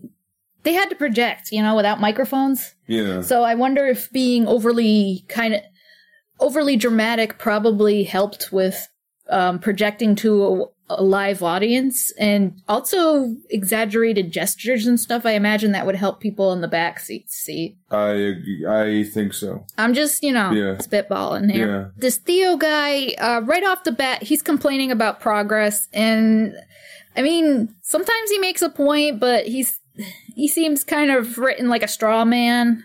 Hmm. But he does have a point. I just I would have taken that and done different things with it, showing both sides, but then you got to show one side being stronger when you want to make an argument. You know what I mean? Yeah, But you can't have like a bunch of straw men, or else it comes off like propaganda. You probably do get a sense of propaganda from this. yeah.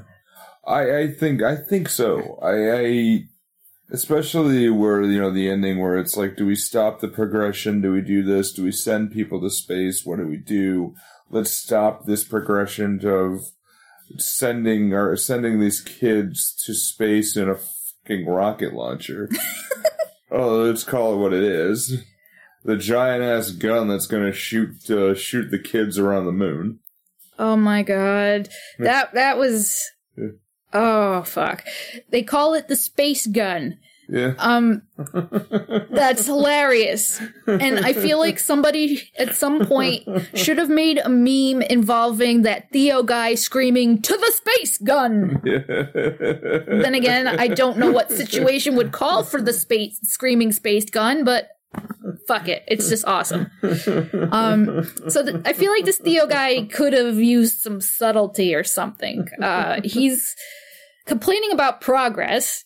He calls it progress, but I find that progress is a positive adjective. So I feel like if he wasn't a straw man, he would describe it as a different in a with a negative adjective like um I don't know, uh madness, uh unnatural something or other.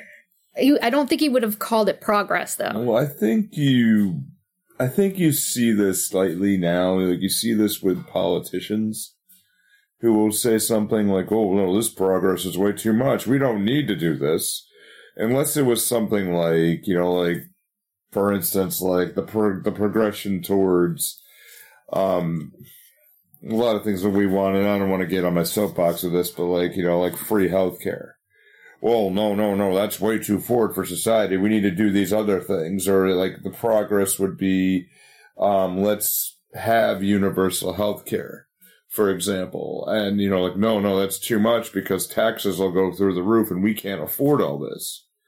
You know, so I think it's just pump the brakes and find a better way to do it. Hmm. Yeah. Or maybe you should have called it like uh, wonton experimentation kind of Mm. stuff because um I don't know. I I guess it is hard to describe advancement without uh, using a word that has a positive connotation. Yeah. I guess it's just kind of ingrained that It- technology good. Yeah, I mean, it's we, we definitely. I think you know, from our perspective, you know, where things have progressed. Like we live in a society now where I mean, you know, medical places are are are stupid, but um, you know, Yeah. where you know with the cost and insurance and all this other stuff, but medical medical foundations, but the uh the progress of medicine lately is unbelievable. Yeah. Yeah. Um you know, but I see. I think that's where you're getting it from because it's with us. It's it's a different story. I do remember reading about tropes at TV tropes, and there used to be more of a science is evil kind of trope. So you have the evil mad scientist, but um, Mm-hmm. I guess that's more out of favor now, maybe. Right. Well, well, we have an e- people say there's an evil scientist, you know, but you know, some people think science is evil, but that's different. Um, yeah, I just this this guy. I feel like he was.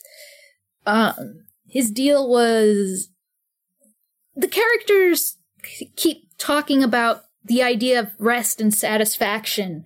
So, um, he ends up getting on the getting this idea that he could rally the people to stop the space gun, which he um mentions as like a symbol of this madness he sees around him. Hmm. Um, I guess that people are never satisfied, and all the apparently all these young people uh, signed up because they want to be the first in space or Right. the first to orbit around the moon, um, which is kind of hilarious considering we actually landed there in the six in sixty nine. Right.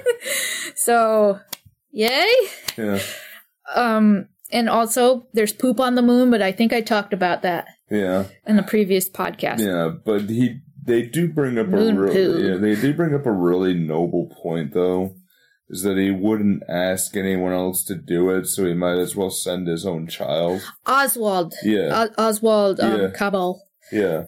That he wants to was like, no, I'll send my son out to do it. No, Or that his daughter, right? yeah. Um, Yeah. okay. The he's like head of this space gun project, Yeah. and um, what was the guy's name? The boy's name? He was like twenty some twenty nineteen something like that. Um, I kind of lost in my notes because I got lost in reading about something else. Crap. Um, Um. but I'll get oh, to it. somebody was named Morris Passworthy. I don't know if Yeah. that was the son or the father. Morris Passworthy was the um was the son Okay. because there was Pippa and Raymond Passworthy that was played by Edward Chapman. Uh, Pippa was from the 1940 Right. segment. Yeah. Um, the same actor comes to play back to play his descendant in Right. um, uh, yeah. 2036. But his son is um, Morris Passworthy, and he comes to Oswald's. Uh, he wants a special favor. He wants. Uh, Oswald did mention that they've been having difficulty picking the right applicant for the the job. They want two people to be in space, and I feel like they're implying nobody has been into space before, or nothing. Like they've never fired this gun before, or else why? I just why would they the Theo guy be all mad about the want people to fuck up with the gun if it had been I don't know.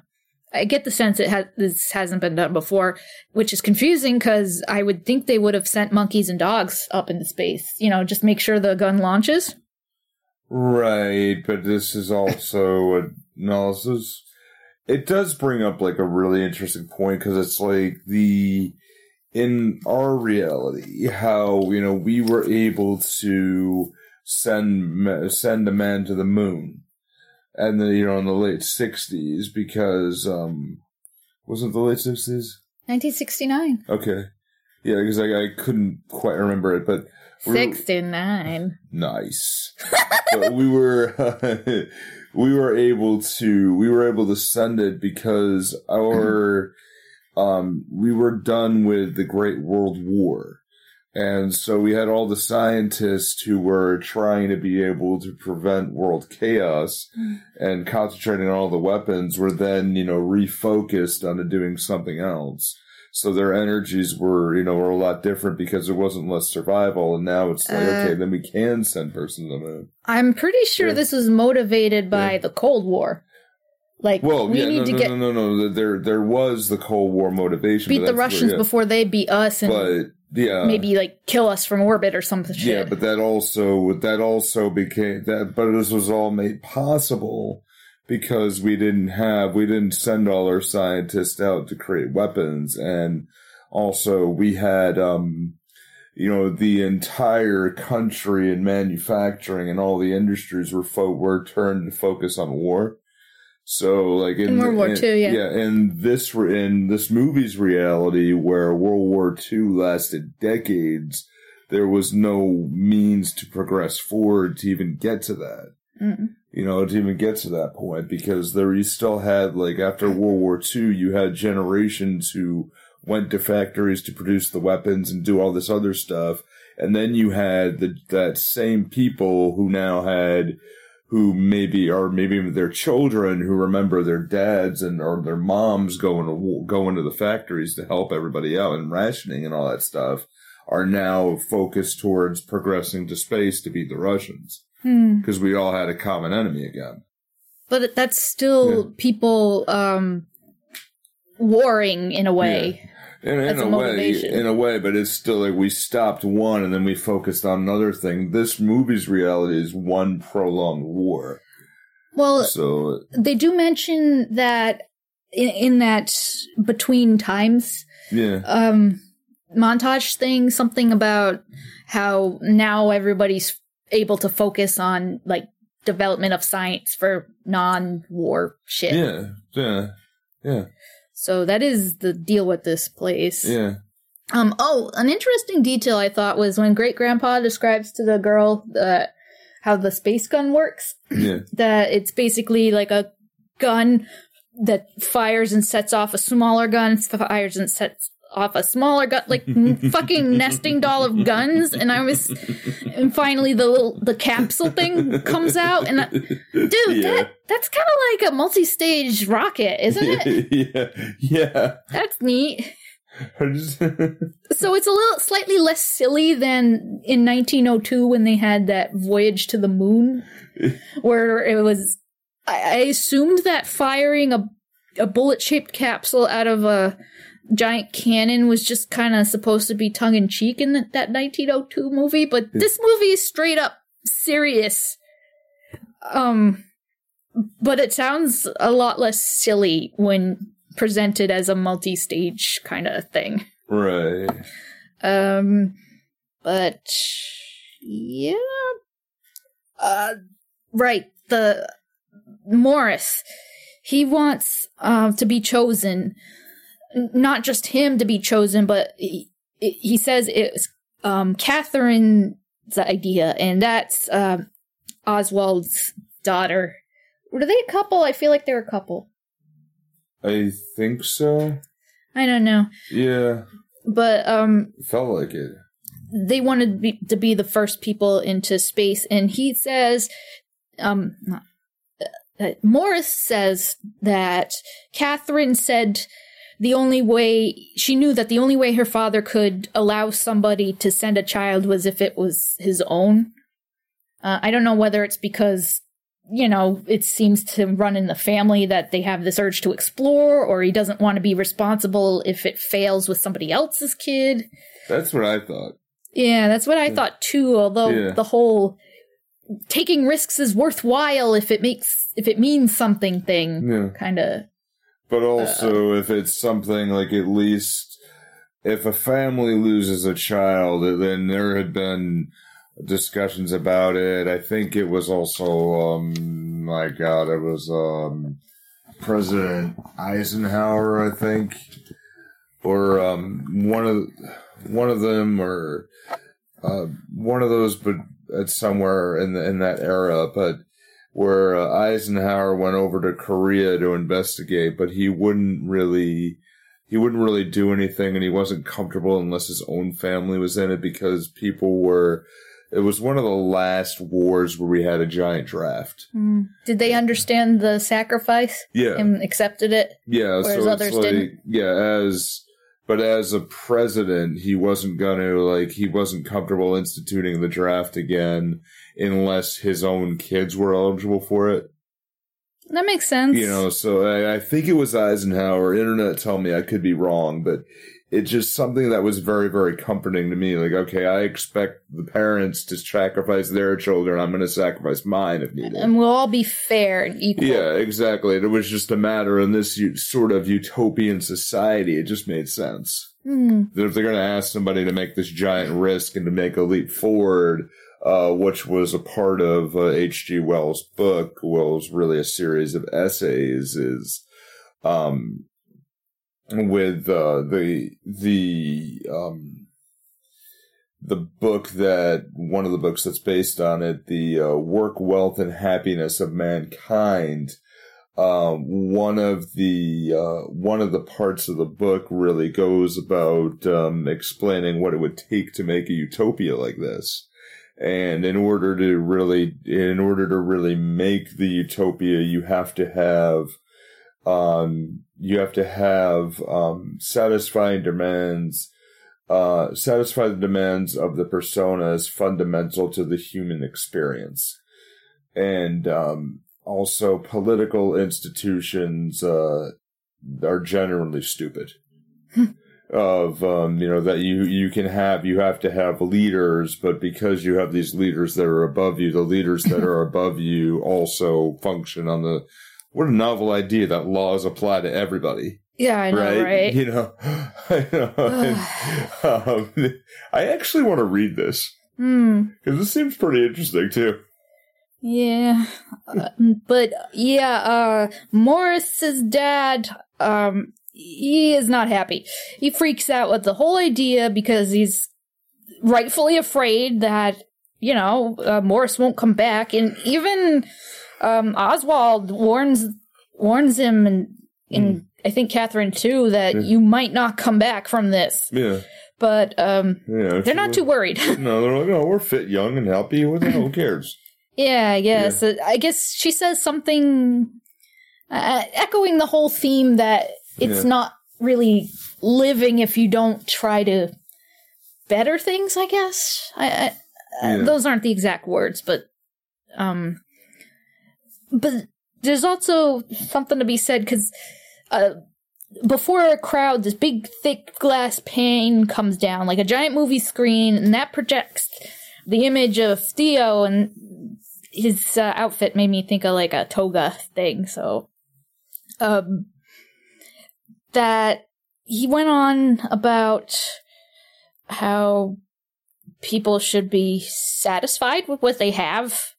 Um, yeah, I mean, he kind of has a point, but you know, he's the point of view we're not supposed to side with.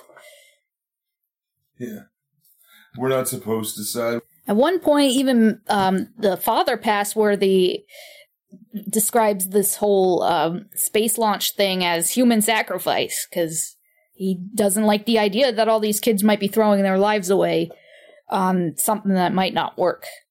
But like Catherine expresses, people want more, Yeah, uh, but I guess in a good way. yeah, Whereas Theo is talking about people wanting more in a bad way. Uh, He's still kind of a little straw manny though. mm Um, cause he keeps talking about how progress is bad and stuff.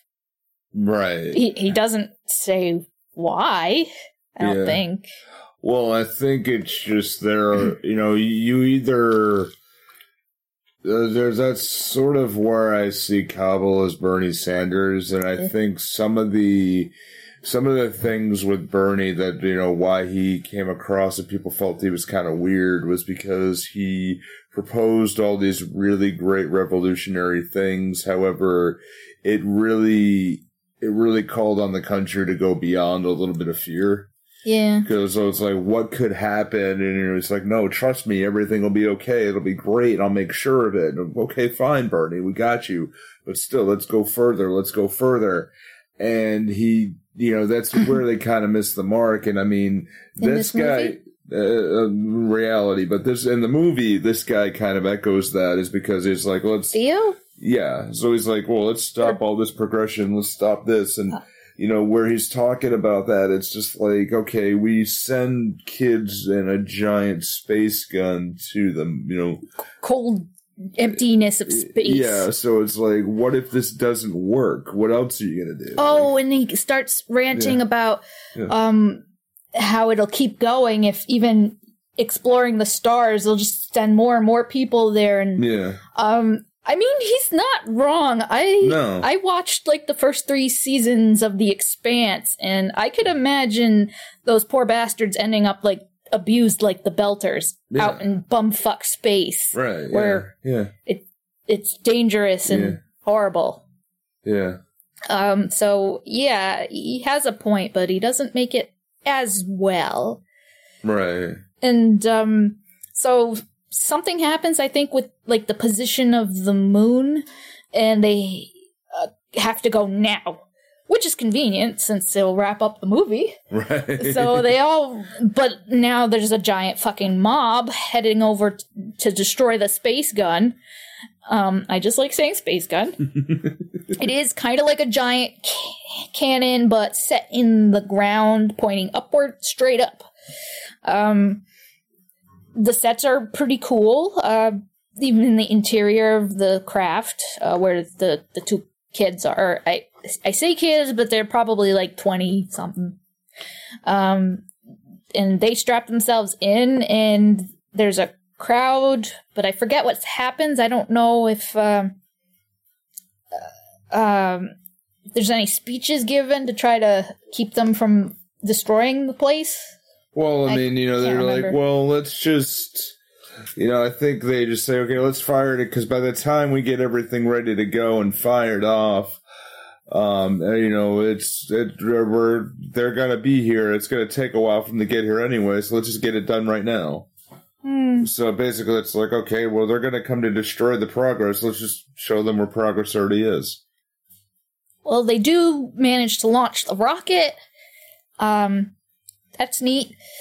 Uh, we see, you know, go up in the clouds, clouds, clouds, clouds, and then we go change times and it's nighttime and it's starry and you got um Oswald and uh Passworthy, you know, the father, uh just kind of looking at the sky talking about, you know, philosophy and stuff cuz Passworthy's still kind of worried they won't come back. Although um uh Oswald does point and say he sees like a streaking star looking thing and he says he thinks that's them in their Yeah. craft. Uh, we do never find out what happens, but he's optimistic Yeah, and he does make an impassioned speech um, to uh, Passworthy about. I don't think I what wrote. shall it be? Yeah, he, Yeah. he says that there's basically two options because Passworthy he says, you know, what if we're just, but we're just such tiny animals, you Yeah. know, while um, Oswald goes on about how once we've conquered space, we will conquer the mind and all the mysteries of time and the universe and anything that gets in our way. And which is one, awesome and passionate, but two, we are kind of focusing on his crazy googling eyes. Like he Right. does look like a fucking madman. Yeah. um, the way he's shot. So um, your mileage may vary. But on the whole, I kind of agree with him. If it weren't for like horrible environmental costs and side effects and shit, yeah. I- ideally, I would like to uh, solve the mysteries of the universe, even if it, despite the whole, you know, it kind of sucks always wanting more and always being hungry for more. but um, yeah, he says basically says down there's two choices. We can either be little animals scraping for every bit of happiness, which I think is pretty well sums up the like the chief from the second segment and his way of life where everybody's just scraping by and grabbing every little bit they can um or you know the other thing the whole um solve the universe. Right. find everything out thing. There are those are the only options according to him which is uh short-sighted but um optimistic at least. It's refreshing to hear optimism, though. yeah. Yeah, it's what should it be, and I think a I like the way that last shot is framed, yeah, where you just kind of see his face on the side of the screen in profile, Yeah. and it's almost and it's like he's asking you, the viewer, yeah, what what, what will it be? yeah. I, I agree with that. I agree with that. I kind of like. I kind of like that call to action, and Yeah. considering the where everything where everything turned shortly after this, you know, when the when the Oh, movie, you know, and the during the time when the movie was over, and a lot of Europe was at war.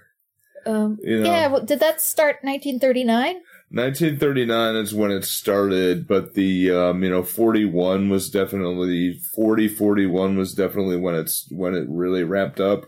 Mm. Um, and then you know 1943 was really the peak of it Yeah. when everybody started pushing Germany back.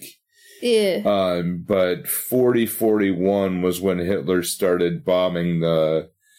Uh, that was not a, a subconscious um, call to visit 4041media.com no, with no. our uh, podcast partners. no, no, but 1940, 1941 was really, and 42 was when Hitler started bombing the United Kingdom Mm. and uh, started sending the Blitzkrieg out. Um, but that at that period of time, that's when it really so so like you know where you had all this optimism, it it really kind of calls because this is you know you think this is Britain, this is not U.S., but what it really calls to, and also what it calls to now Mm. you know, to really keep the optimism going, and especially with what's, you know, we don't know what's going to happen. And, you know, especially now where it's like in two weeks, we're going to, we're going to hit our fifth anniversary. Of the podcast? Yeah. Oh, You know, very, we're, we're hitting it very, very quickly. And this whole idea, and we're coming on soon of even when we originally pitched this to uh, 59 Media ah. you know, uh, very quickly, which is very odd, even to even say out loud. But Mm. you know, this whole idea, at least what I had in my head, is just to provide a more optimistic view of the world on the internet when everything else is so damn dreary. But this movie itself, like, really calls optimism at the very end. And I, at first, I was like, what the hell is this? And then, you know, once I see the rest of it, I go, wow. And like, when we watch it again, I'm like, damn, this Mm. was really good.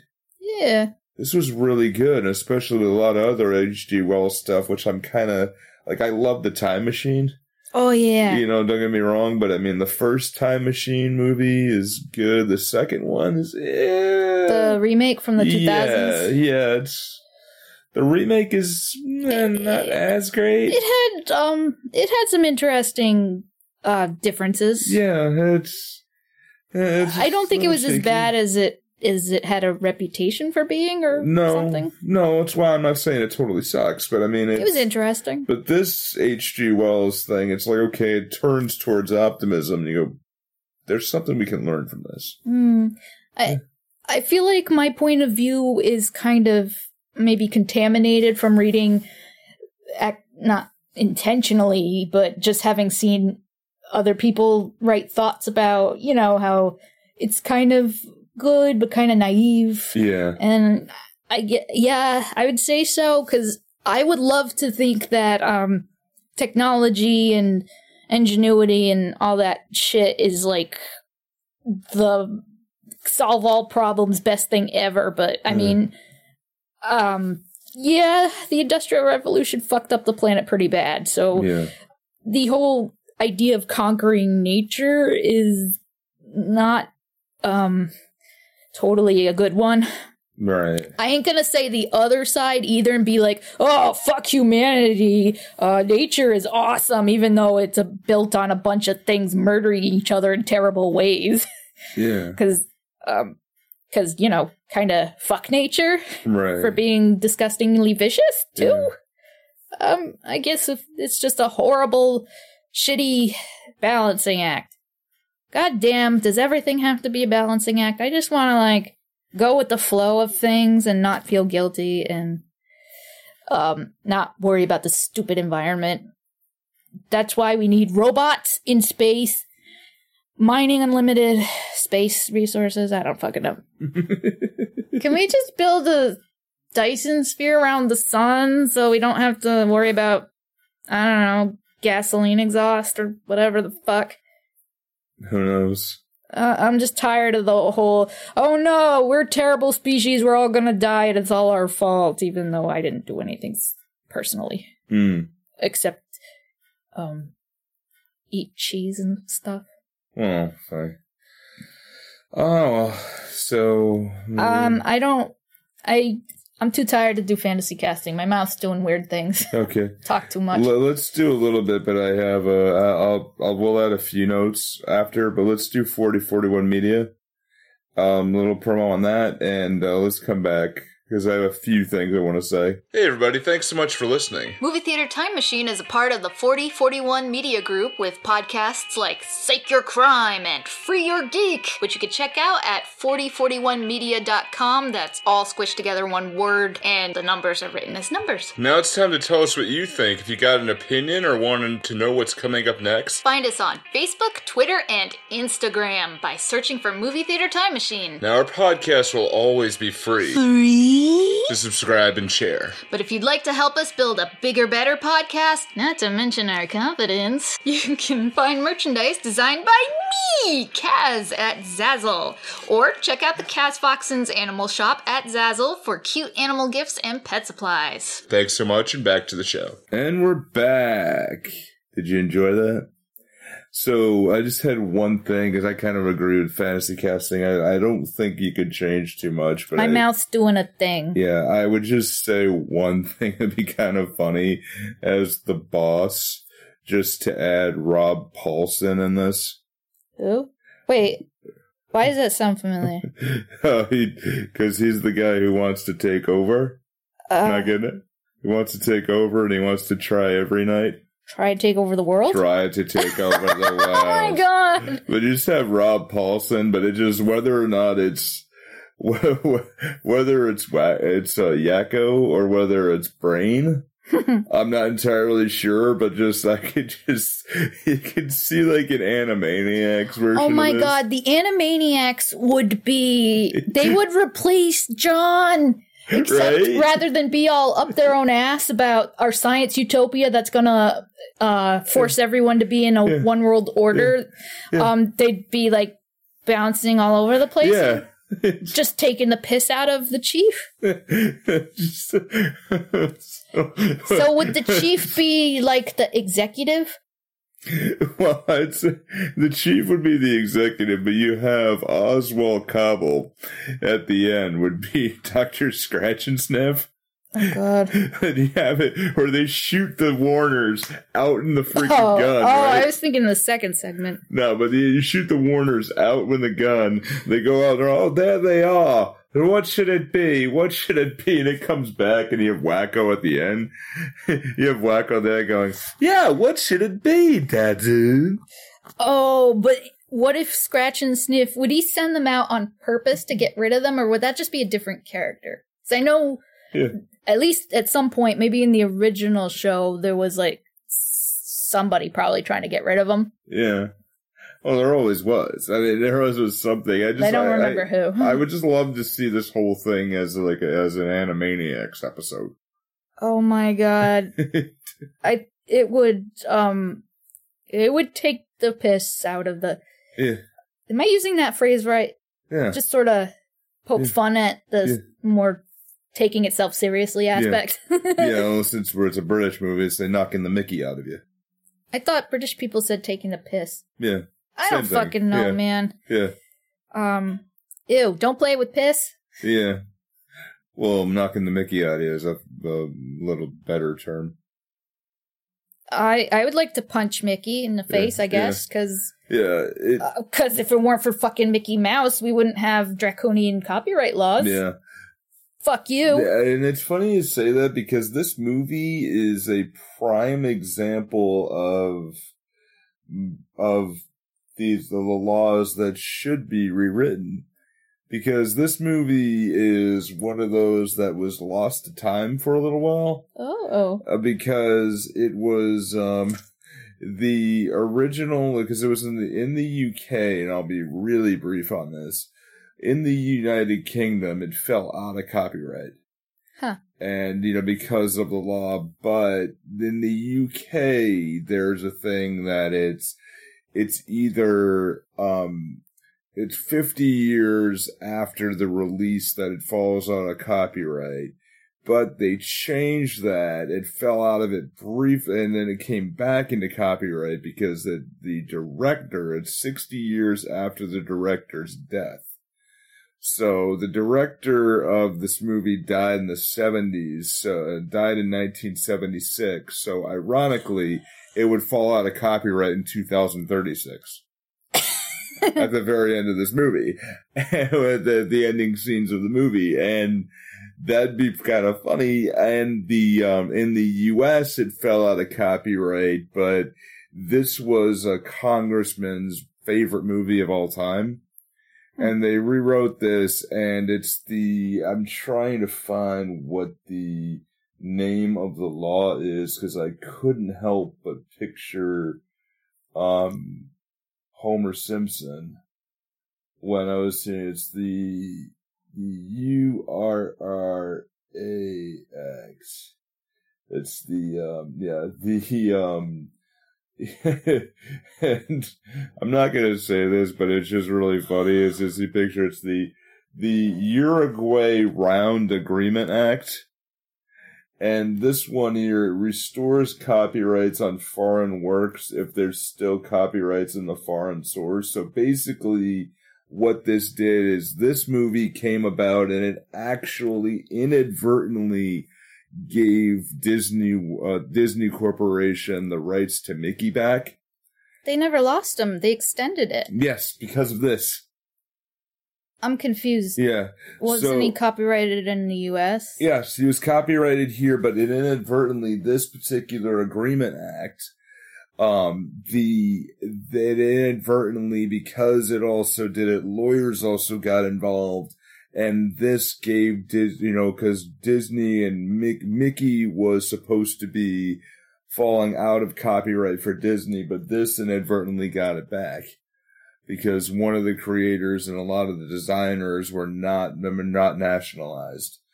Um, and this was really, really, really interesting because it inadvertently fucked a lot of it up. So the movie is still within copyright for the next 14 some odd years. Fuck. You know, so it's just still kind of funny. But the funny thing is, is that it's in copyright until the last act of the movie is present day. Eh.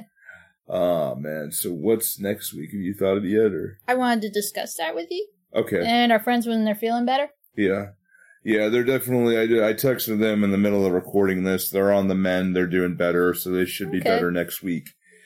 Uh, but keep the half of the cast in your thoughts and stuff and, you know, fuck COVID and get your damn shots and let's all do this together. We're at war, people, so we gotta go ahead and get better. So you don't want to get defeated by a stupid little puny germ. Yeah. That's just uh, Yeah. that would be embarrassing for No, personally, wouldn't it? Right, right. So let's do this. Let's get together. Let's do like what our grandparents' generation did. Get together, defeat the fucking virus, and move on. And we have better things to do rather than worry about this crap. So, off my soapbox I go. So we'll say this. We'll see you next week. Be good. Take care of yourself. Don't be too